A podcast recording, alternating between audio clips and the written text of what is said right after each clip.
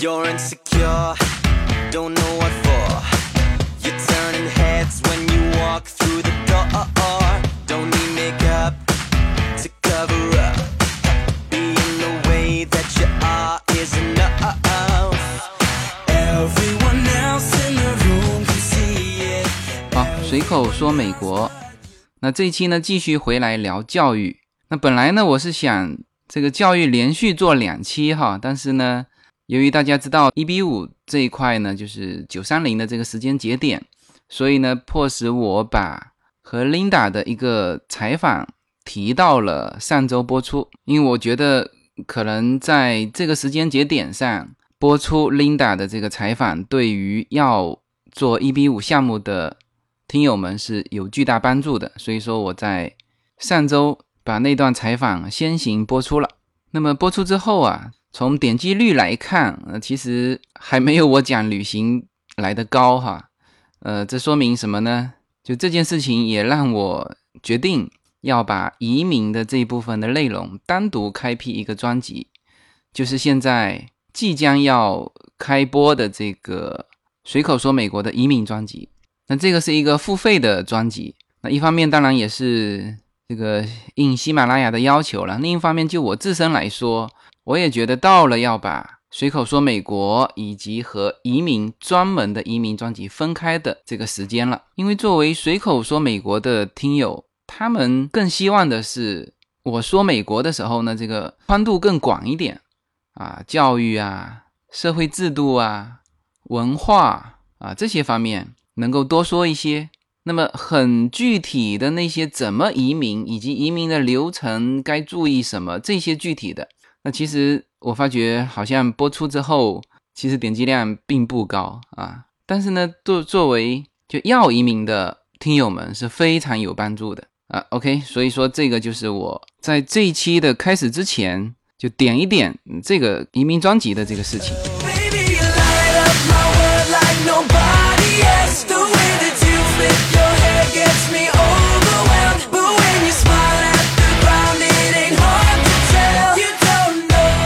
好，我们来回到教育这个主题哈。那么这一阵子呢，属于各类的毕业礼嘛，我也在上一期的公众号中发过我们这边一个 s a m a r i n o 高中 High School 的一个毕业礼。那国内呢也高考嘛，因为这个都是这种毕业期。那么在这个毕业礼上呢，火了一篇文章，什么呢？是一个叫伯克利妈妈，简称叫伯克利妈妈的文章哈。它其实并不是一篇文章啦，它是一位妈妈，小孩子在伯克利读大四嘛，他在他的毕业礼前，就毕业典礼之前，在妈妈的一个群里面分享的一些话，被这个群呢整理成一篇文章发布出去，结果好像是瞬间什么七十万个点击啊，那看来这个群体啊是非常大的。这篇文章的题目就是妈妈在伯克利典礼上却说。这四年，我孩子没有适应伯克利，伯克利也没有记住他啊，就是这篇文章，大家可以去上网搜一下。那么这篇文章最重要的是谈他在培养孩子方面的一些失误，那这实际上是很珍贵的啊。其实他的孩子是很优秀的，能够在伯克利上学，而且他的主攻方向今后是准备去医学院的。但是呢，他的妈妈却在检讨自己的一些失误，所以说这就对于国内。希望把自己的孩子送到美国来培养成社会精英的这部分家庭有非常好的一个学习和借鉴的作用。他最重点的这个话是这样子，他说：“美国的教育的确是最先进的，而且也是现在美国是世界老大的原因。然而，在接受这种教育的时候，我们做好准备了吗？啊，这个是他提出一个最重要的疑问。我简单的回顾一下这篇文章吧。呃，这位伯克利妈妈的小孩呢是在伯克利读生物，那么今后呢是想去读这个医学院的。他把他的留学分成两个部分，一个部分是留学前的申请准备，另外一部分呢是在美国的学习和毕业后的发展。就是说，他觉得小孩子就他目前而言分成这两个部分。那么他觉得他们在第一部分还是准备的很充分的，但是呢，第二部分他就失控了。其实。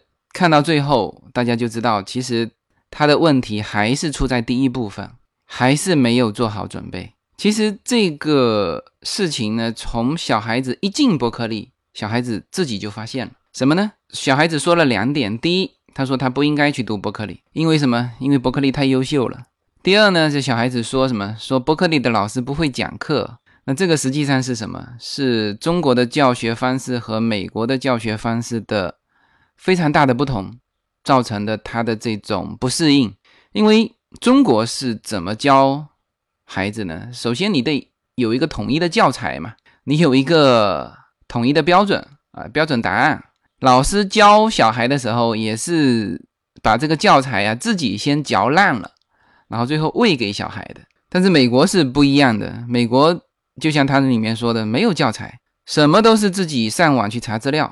那我的小孩子还没到那个阶段哈，但是呢，从他的这个雏形就已经看出来了。那回头我会慢慢说到哈。然后这篇文章里面呢，就提到了中国的孩子和美国的孩子最重要的两点不同。第一个就是思维，他这里面提到了一句话嘛，就是本科是建立思维，研究生是掌握技能。呃，博士是改变世界，也就是说，美国的教育很大程度上呢，在这个一直到本科啊，甚至有一些是体现在小学阶段，他就是这么教的。他会教你要思辨啊，不是所有的问题都只有一个标准答案。那么这种思维后面的基础是什么？是大量的阅读量。那这一点我是有感受的。Yuna 上 Kindergarten，我们之前也没感觉，因为。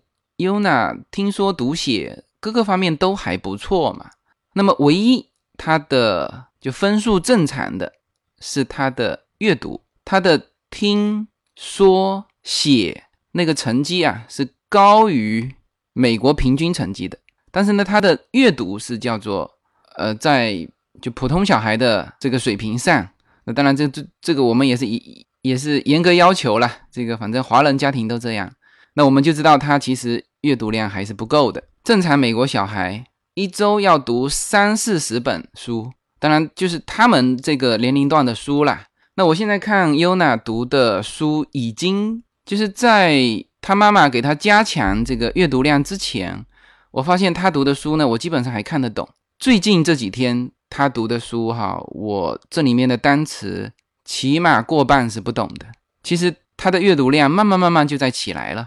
那这个只是 Kindergarten 的这个阶段哦。那么再往上，就再往后，美国的学校对于小孩这一方面的阅读量是要求的非常大的。那这一方面对比国内的来说，就是说阅读的太缺乏。这里面其实两个问题：第一，当然课业紧张嘛，他做作业都做来不及，他哪里有时间去读那么多课外书了？还有一个啊，其实我们国内的出版物啊不多。我们我出来之后就发现，同样的小孩子的书籍，美国这边的书各方面的题材更多。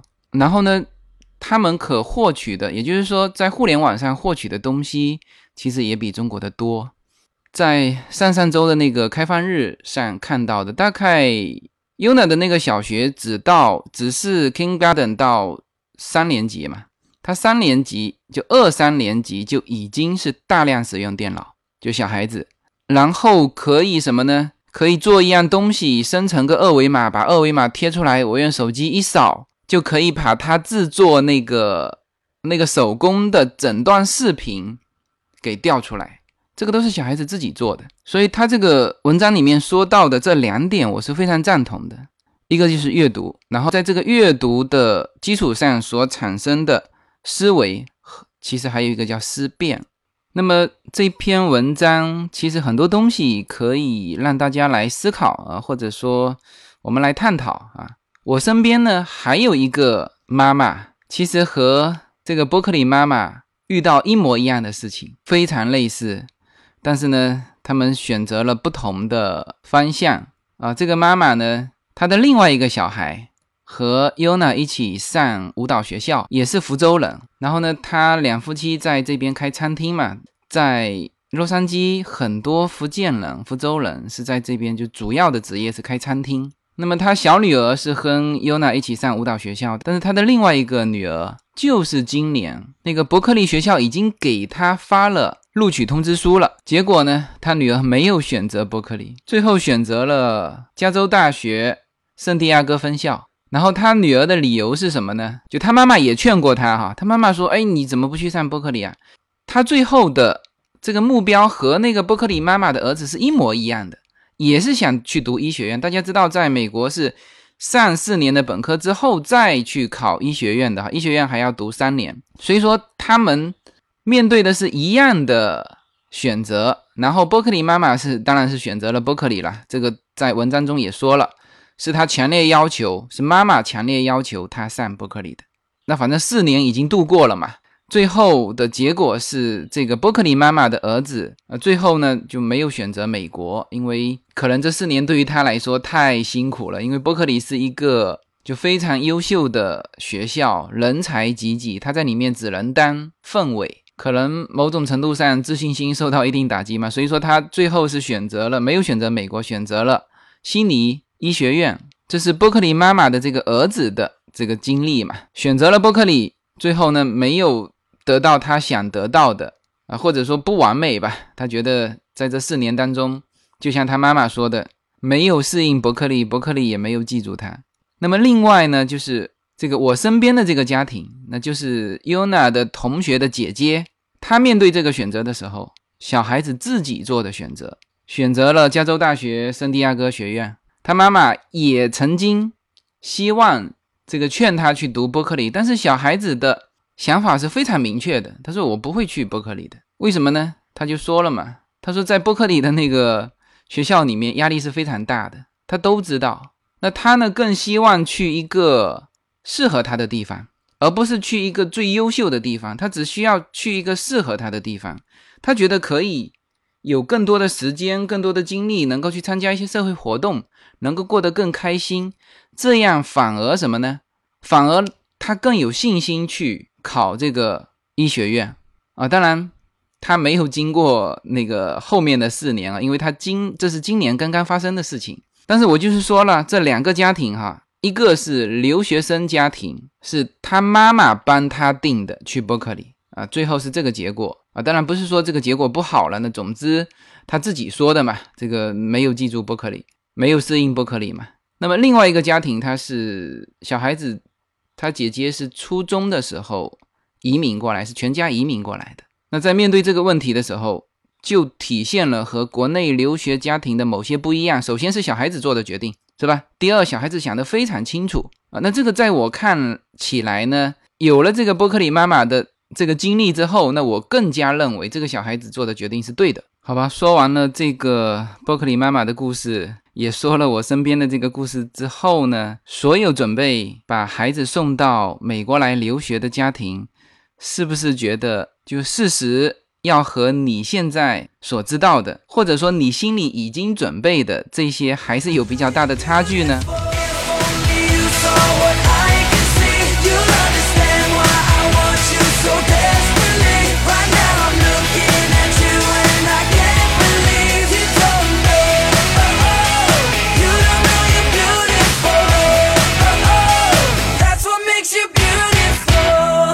其实确实是这样子，就是很多的孩子是到了这边才知道哦，真实的留学是一个什么样的状况。读完了之后啊，所有的这个经验总结才出来。但事实上是什么？人家说孩子的青春是不可逆的嘛。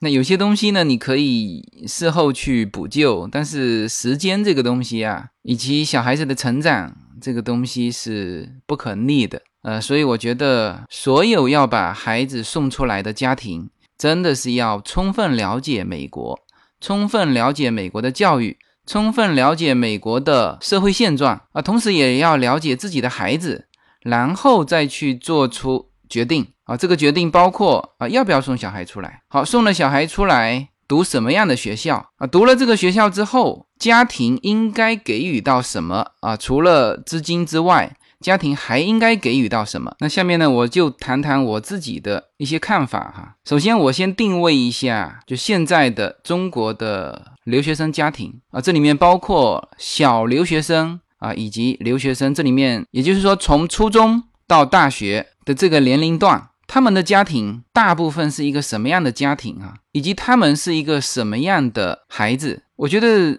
有一段话写得非常好啊，说申请到美国前五十名学校的孩子，不是挥金如土的富二代，他们只是一群孤独前行、撞得头破血流也要打开一条路的十八九岁的孩子，而他们的背后也不是什么土豪，而是有一点教育情怀。又无私的中国中产，他们没有把孩子搂在怀里，为了自己的天伦之乐，而是倾其所有，也要给孩子一个看世界的机会。我觉得这段话定位这个现在中国的留学生家庭是非常准确的。前一段时间呢，我的大学同学委托我帮他找美国这边的洛杉矶这边的一些教育资源。那么他的小孩今年初三，那他呢就希望说送小孩到美国来留学。他的这个家庭就是我刚才说的这种家庭，很一般的中产阶级。但是呢，他就希望小孩子能够走出来。然后我跟他交流过，发现其实他只是满腔热情，有那个想法哈，其实啥准备都没有，对这边也完全的不熟悉、不了解。而且像他这种呢，是属于叫小留学生，这和那个伯克利妈妈的那种到大学阶段留学的还不一样，做的准备还要更多。有哪些方面呢？我觉得大概这几个方面吧。第一，你怎么挑学校？当然了，这些小留学生。那基本上只能以什么呢？叫做外国人的身份，国际生参加一些私立学校。那他公立学校是进不去的。那其实公立学校不是说就比私立学校好哈，其实公立学校也很多问题。我啊，周末这个中午的时候呢，正好和一个白人的家庭，就老美的家庭啊，这一起吃午餐。那么他他们家小孩是。今年也是正好高中毕业嘛，那么聊起公立学校的里面的一些事情，呃，有一些也很意外哈。他那个学校还不算很差的学校，但是呢，他居然说学校里面四分之一有的学生有去吸食大麻。然后后来呢，我我就非常诧异啊，我说这个公立学校分数还不错啊。后来我问了我做留学机构的那个朋友，他说这个很正常嘛，公立学校。你是什么人都必须要收的，你只要住在这边，那无论你是各色人种、什么教育程度的家庭的，都得收嘛。那这里面总有坏学生嘛。那我问他，我说这个四分之一吸食大麻，这这可靠吗？这个数据？他说有可能啊，在美国，特别是高中生那种聚会啊，都会拿一些那种刺激性的药物啊，抓着一把扔在那里随便吃的那种。所以说，公立学校未必说是。是很好哈，那私立学校呢？那相对于公立学校来说，其实还好。为什么呢？它有一些好的私立学校呢，人家是挑学生的。第一呢，人家收费这个就是一个门槛嘛，你有一些这个低收入家庭的你就进不来，这个西裔的那些家庭你就进不来。那么一挑学生，它整个的教学质量呢就会就会提高，整个的校方的管理就会好。但是呢，私立学校。也是参差不齐啊，好的当然非常好，差的也无比之差。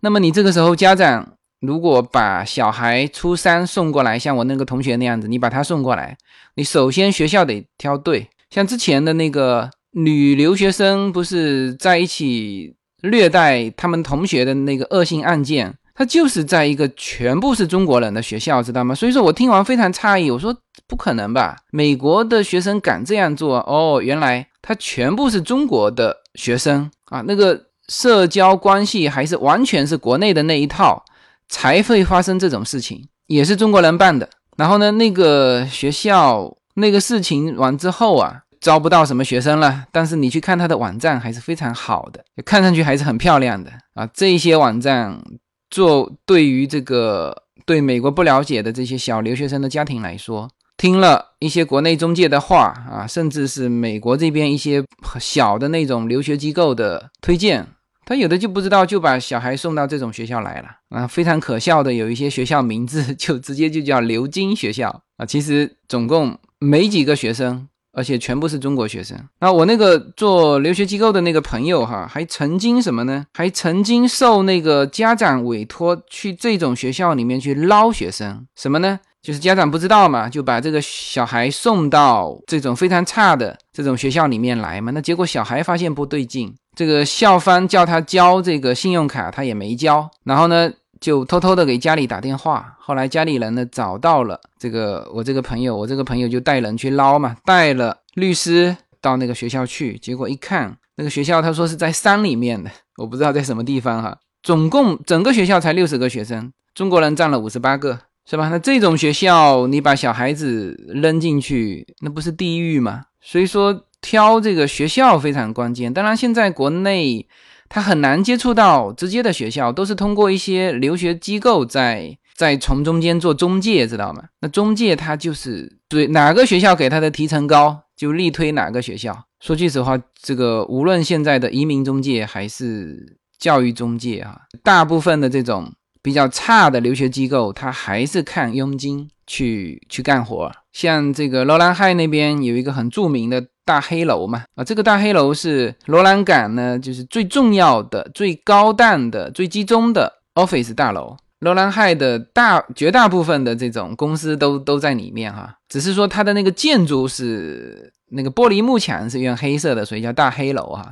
然后那里面呢，单单留学机构有三十多个。然后前一阵子呢，就看着警车来抓了一堆人走，就是那个出问题的服务机构。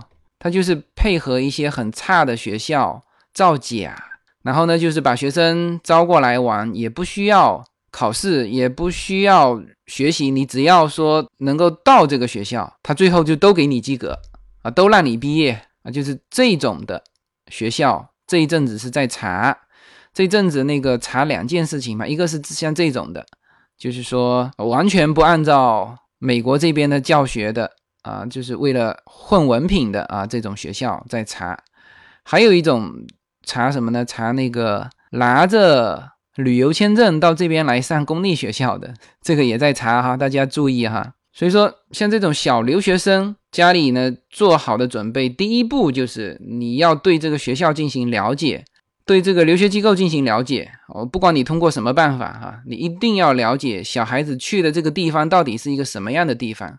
不是说哦，我今天交了钱，让小孩子实现了留学的那个名义，你的家长责任就尽到了。这个还差得远得远。最基础的一步，先调查清楚这个学校到底怎么样，否则那个就是个火坑。第二呢，就是这个生活上的咯，这种小留学生呢，基本上都是找那个寄宿家庭，但寄宿家庭呢，这里面其实暴露出来很多和留学生。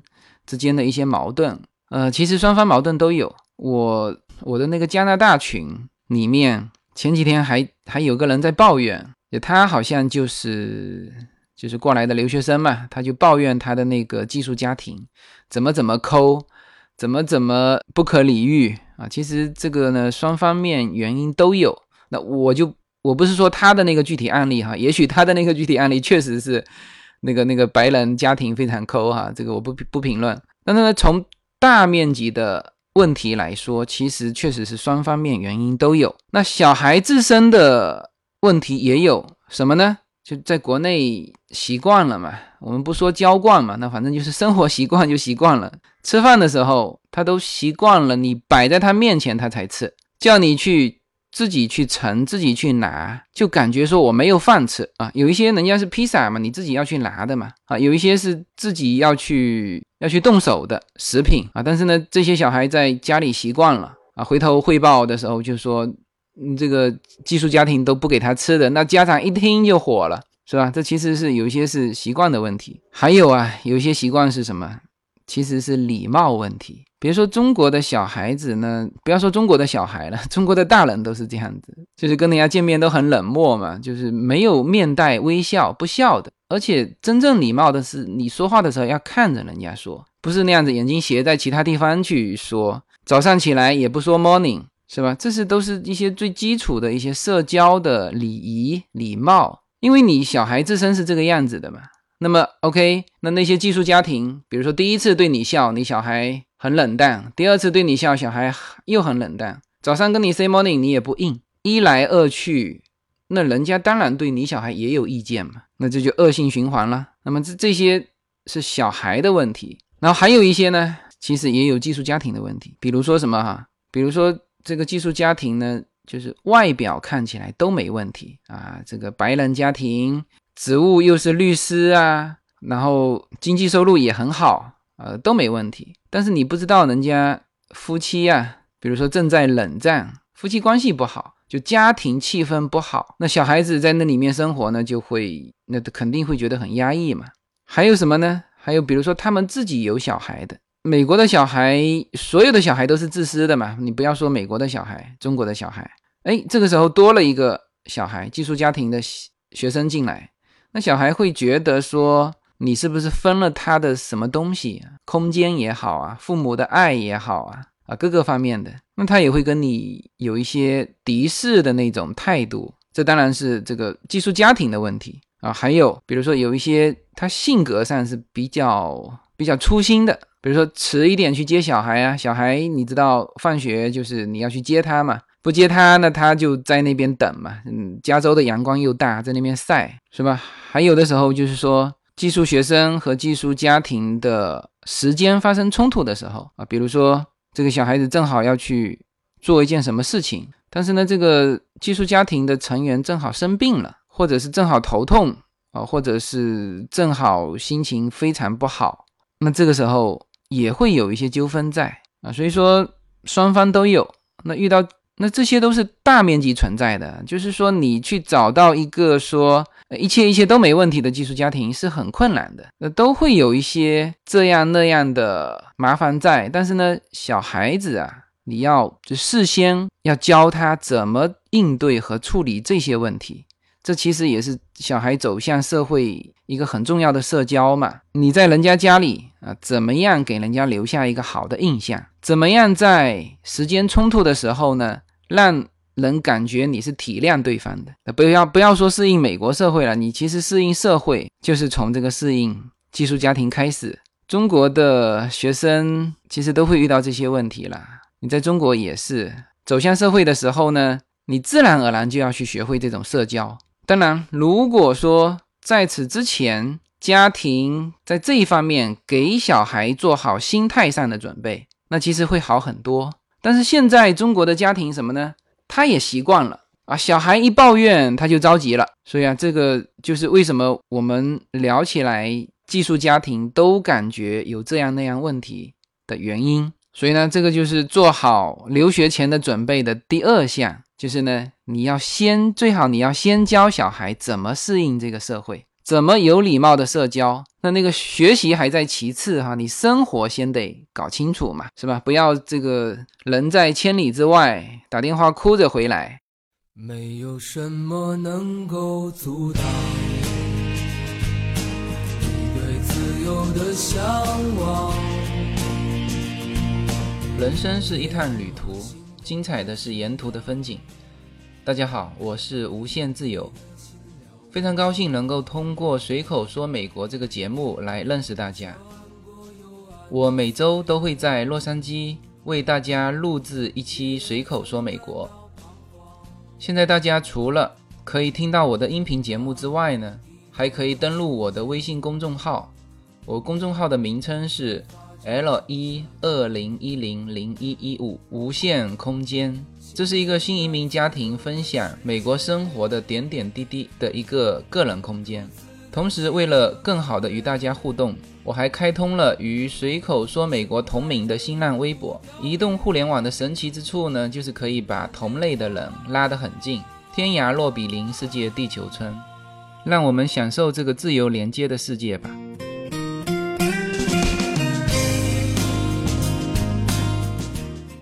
好，这个是第二个该准备的哈。那第三个呢，就是要充分了解美国的教学。呃，这里面就中国的教学方式跟美国教学方式还是有很大不同的。刚才已经说过了，那中国一切都是有标准的嘛，美国是没有标准。他老师最好你能够有能力质疑他啊，他给你一样东西，你要思辨。但是中国不不是啊，中国的学生呢就习惯了那个标准答案嘛。他不习惯有很多答案嘛？还有什么呢？还有做作业的时候，这个习惯也是非常不好。我们都是习惯了从那个什么 Google 上去下一些文章，修修改改就变成你的作业了。那么大家知道刚才说过了吗？美国这边人家小孩子很小就开始知道怎么用移动互联网的资料人家做的很清楚的，就算是网上有一些资料哈，他也要标清楚出处。就参考资料是参考资料，你要标清楚。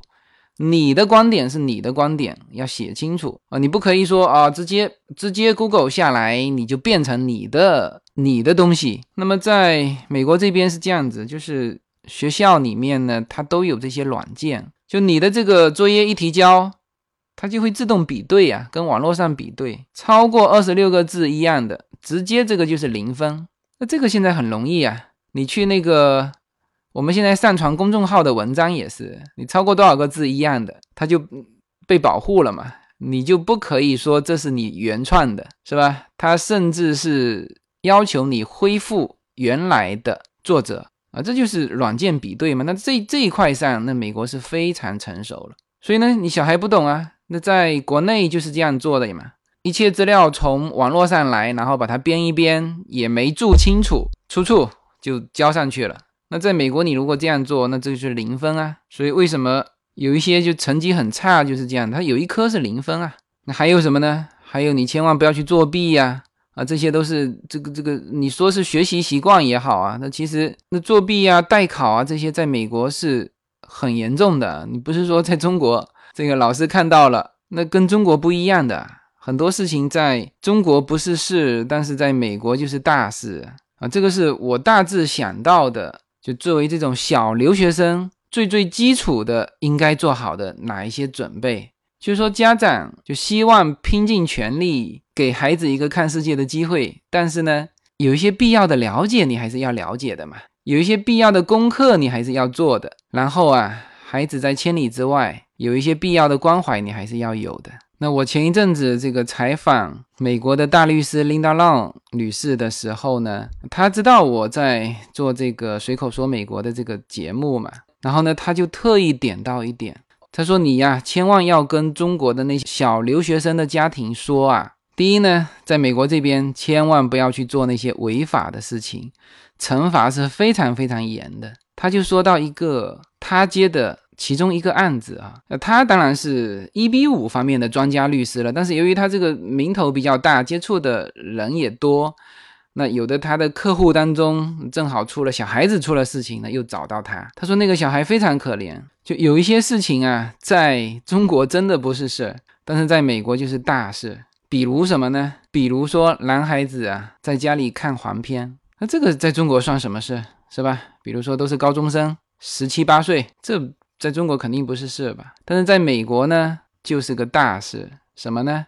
警察上门，他是有通过监管的。在美国这边，可能是有一些线路哈，他已经做了那个，就是家庭有小孩已经申请了这些监控的。你一旦看黄片，在网络上看黄片，那个警察就会监控得到，就会直接上门，就出事情了。打开门一看。有十七岁的，有十六岁的，有十八岁的，有超过十八岁的，那这个事情就严重了。就超过十八岁的那个是成年的，他和未成年一起看这个黄片，那个十八岁的那个会被惩罚的非常之重，重到什么地步哈？重到这个记录跟随他终生。那他不会写的很清楚啊，说是这个什么十十八岁的时候跟十七岁的一起看，他就是直接。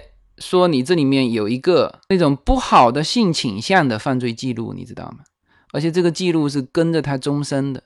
今后搬到哪里，警察要通知周围的邻居说，你这边搬来了一个陈先生，他曾经干过这些事情。你看到没有？在中国完全不是事儿，在美国就是个事儿。那么我当时在跟 Linda 交流的时候，我还专门采访了 Linda 关于。留学生的就是留学生第一年的这个应该注意些什么？来，我们进入这个现场环节，听一听大律师 Linda 是怎么说的。啊，那正好这个有余下的时间，我们再请教一下这个王律师。就是我们知道小孩教育其实很多移民啊，都是先把小孩送过来，这个作为他们的第一件事情，或者说他们没有移民的，就是也是。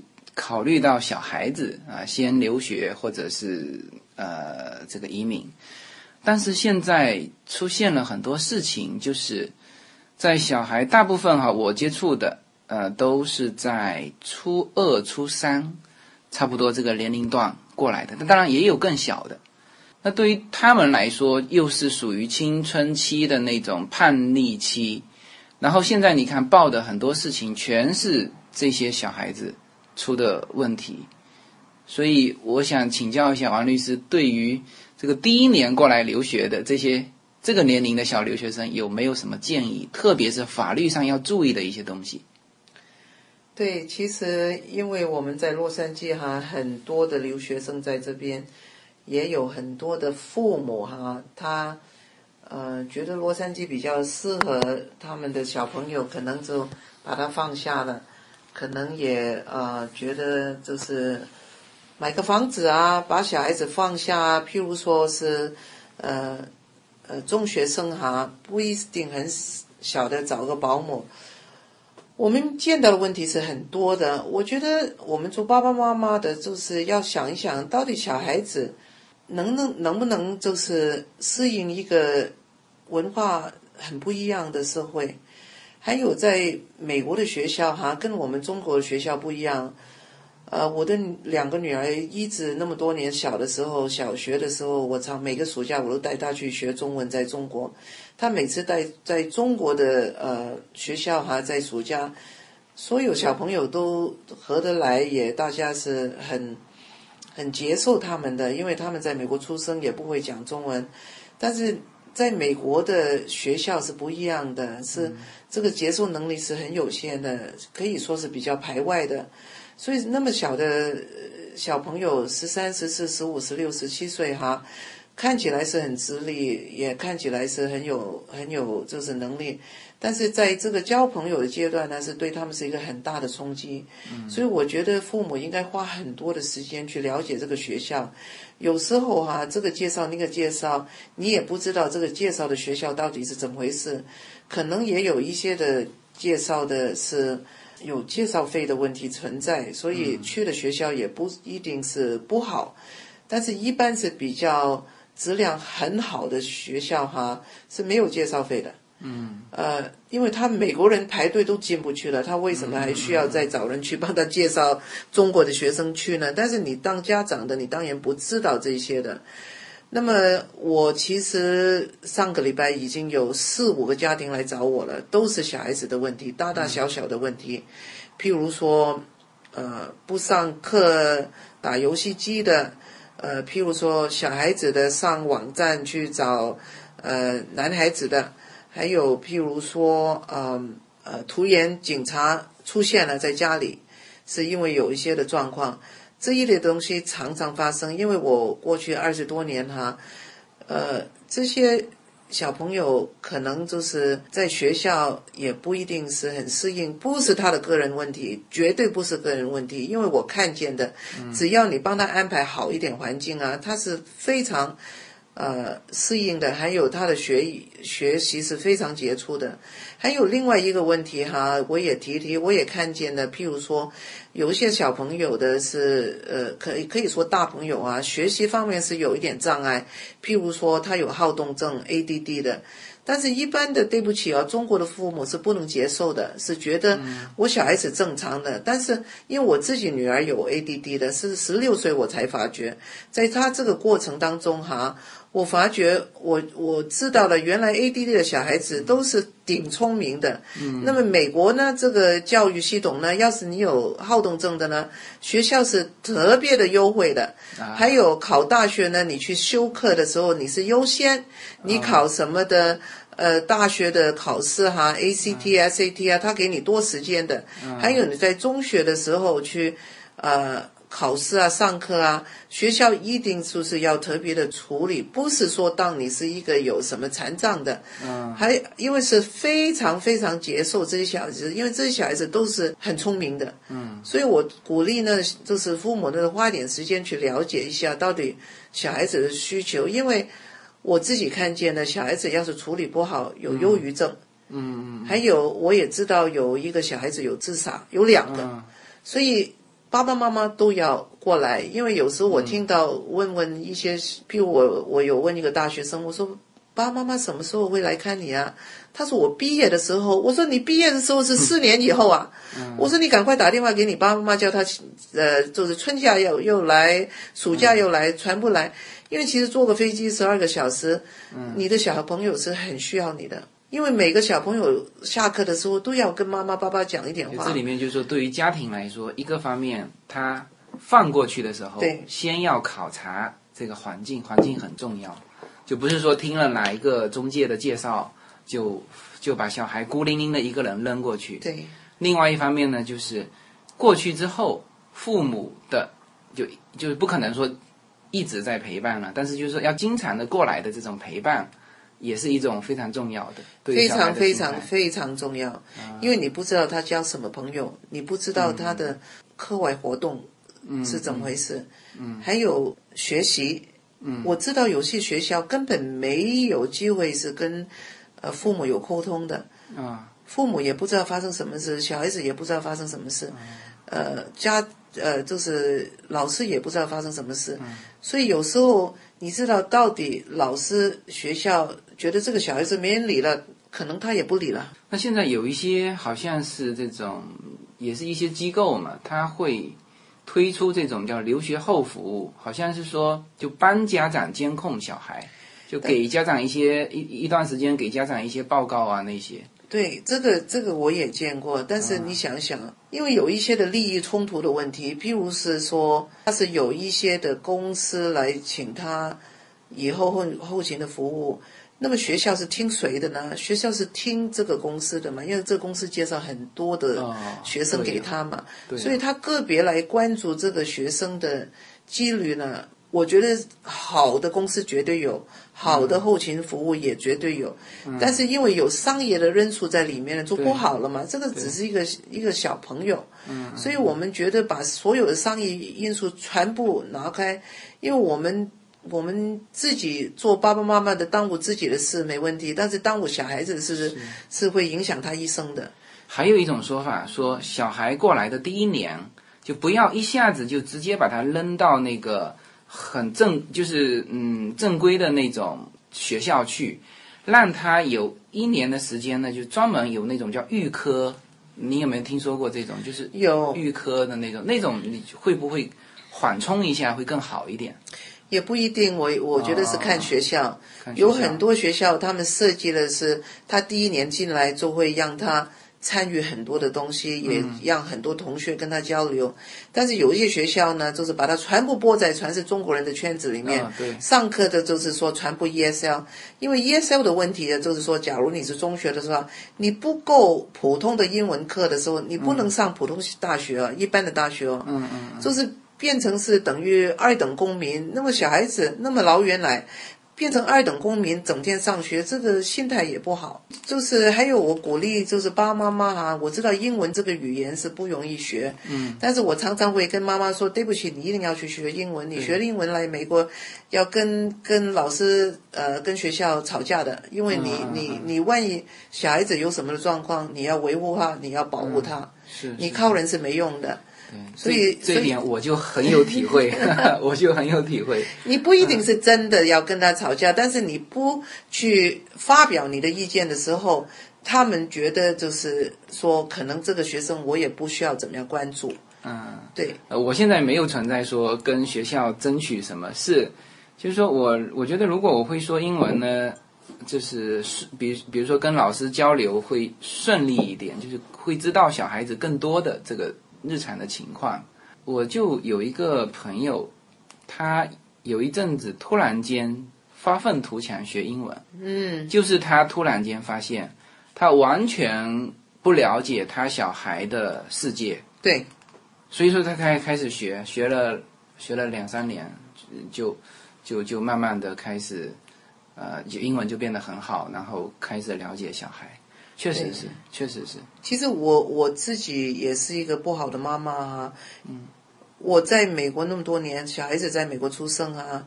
有一次人家问我：“哎，你的女儿那个时候十几岁，她最喜欢的歌是什么歌？她最喜欢看的电视是哪一个节目？”我都不知道，她的内心世界我完全不知道。嗯。所以有时候不是言语的问题，都是到底我们希望怎么样去认识我们的小朋友呢？还有，我发觉有一个有个问题啊，很严重的问题，就是这些小朋友啊，都给给我们这些爸爸妈妈呢，逼得疯掉了。就是说，你一定要考什么东西，补习班每天就是到晚上六七点，晚上还要学这个学那个，就是希望你进那个好的大学。我自己的观察就是说，好的大学，我自己同学哈，哈佛毕业的，跟我的是法学院的的的同学哈，或者是什么的名校的毕业，我觉得小孩子要快乐，嗯，一定要他快乐，他的童年就是这样去了。因为我觉得我们父母也要自己反省一下，我们跟朋友讲我的女儿去哈佛，嗯，这个值得吗？嗯，这有必要吗？嗯嗯，所以我看见这些小孩子很痛苦。嗯，非常非常痛苦。要学艺术，爸爸妈妈不准他学。嗯嗯嗯。您您说的这个现象在美国也也很多吗？中国学生啊，中国学生，美国学生没有。对呀，不是不能说没有，很少。嗯嗯嗯，很少。是是。但是他们也是很杰出的，他们要是要要愿意学的，就是很多很多的小朋友都是都是比较害怕，就是不听他爸爸妈妈的话。So good, come on. You got it wrong.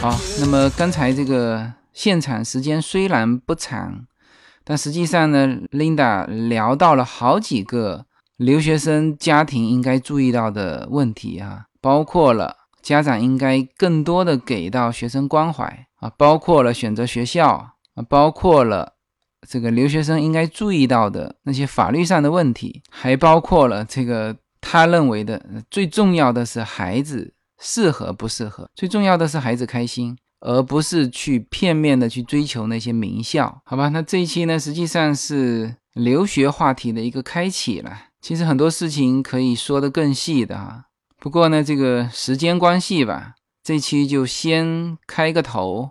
希望啊，所有的留学家庭做好准备再来美国，好吧？那这一期呢就到这里。如果你觉得喜欢这期节目，欢迎给我打赏。如果你觉得这个专辑不错，请帮忙推广。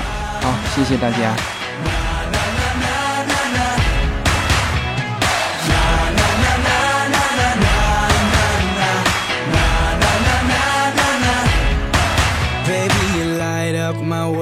like nobody else. The way that you flip your hair gets me overwhelmed. But when you smile at the ground, it ain't hard to tell. Light up my world like nobody else The way that you flip your hair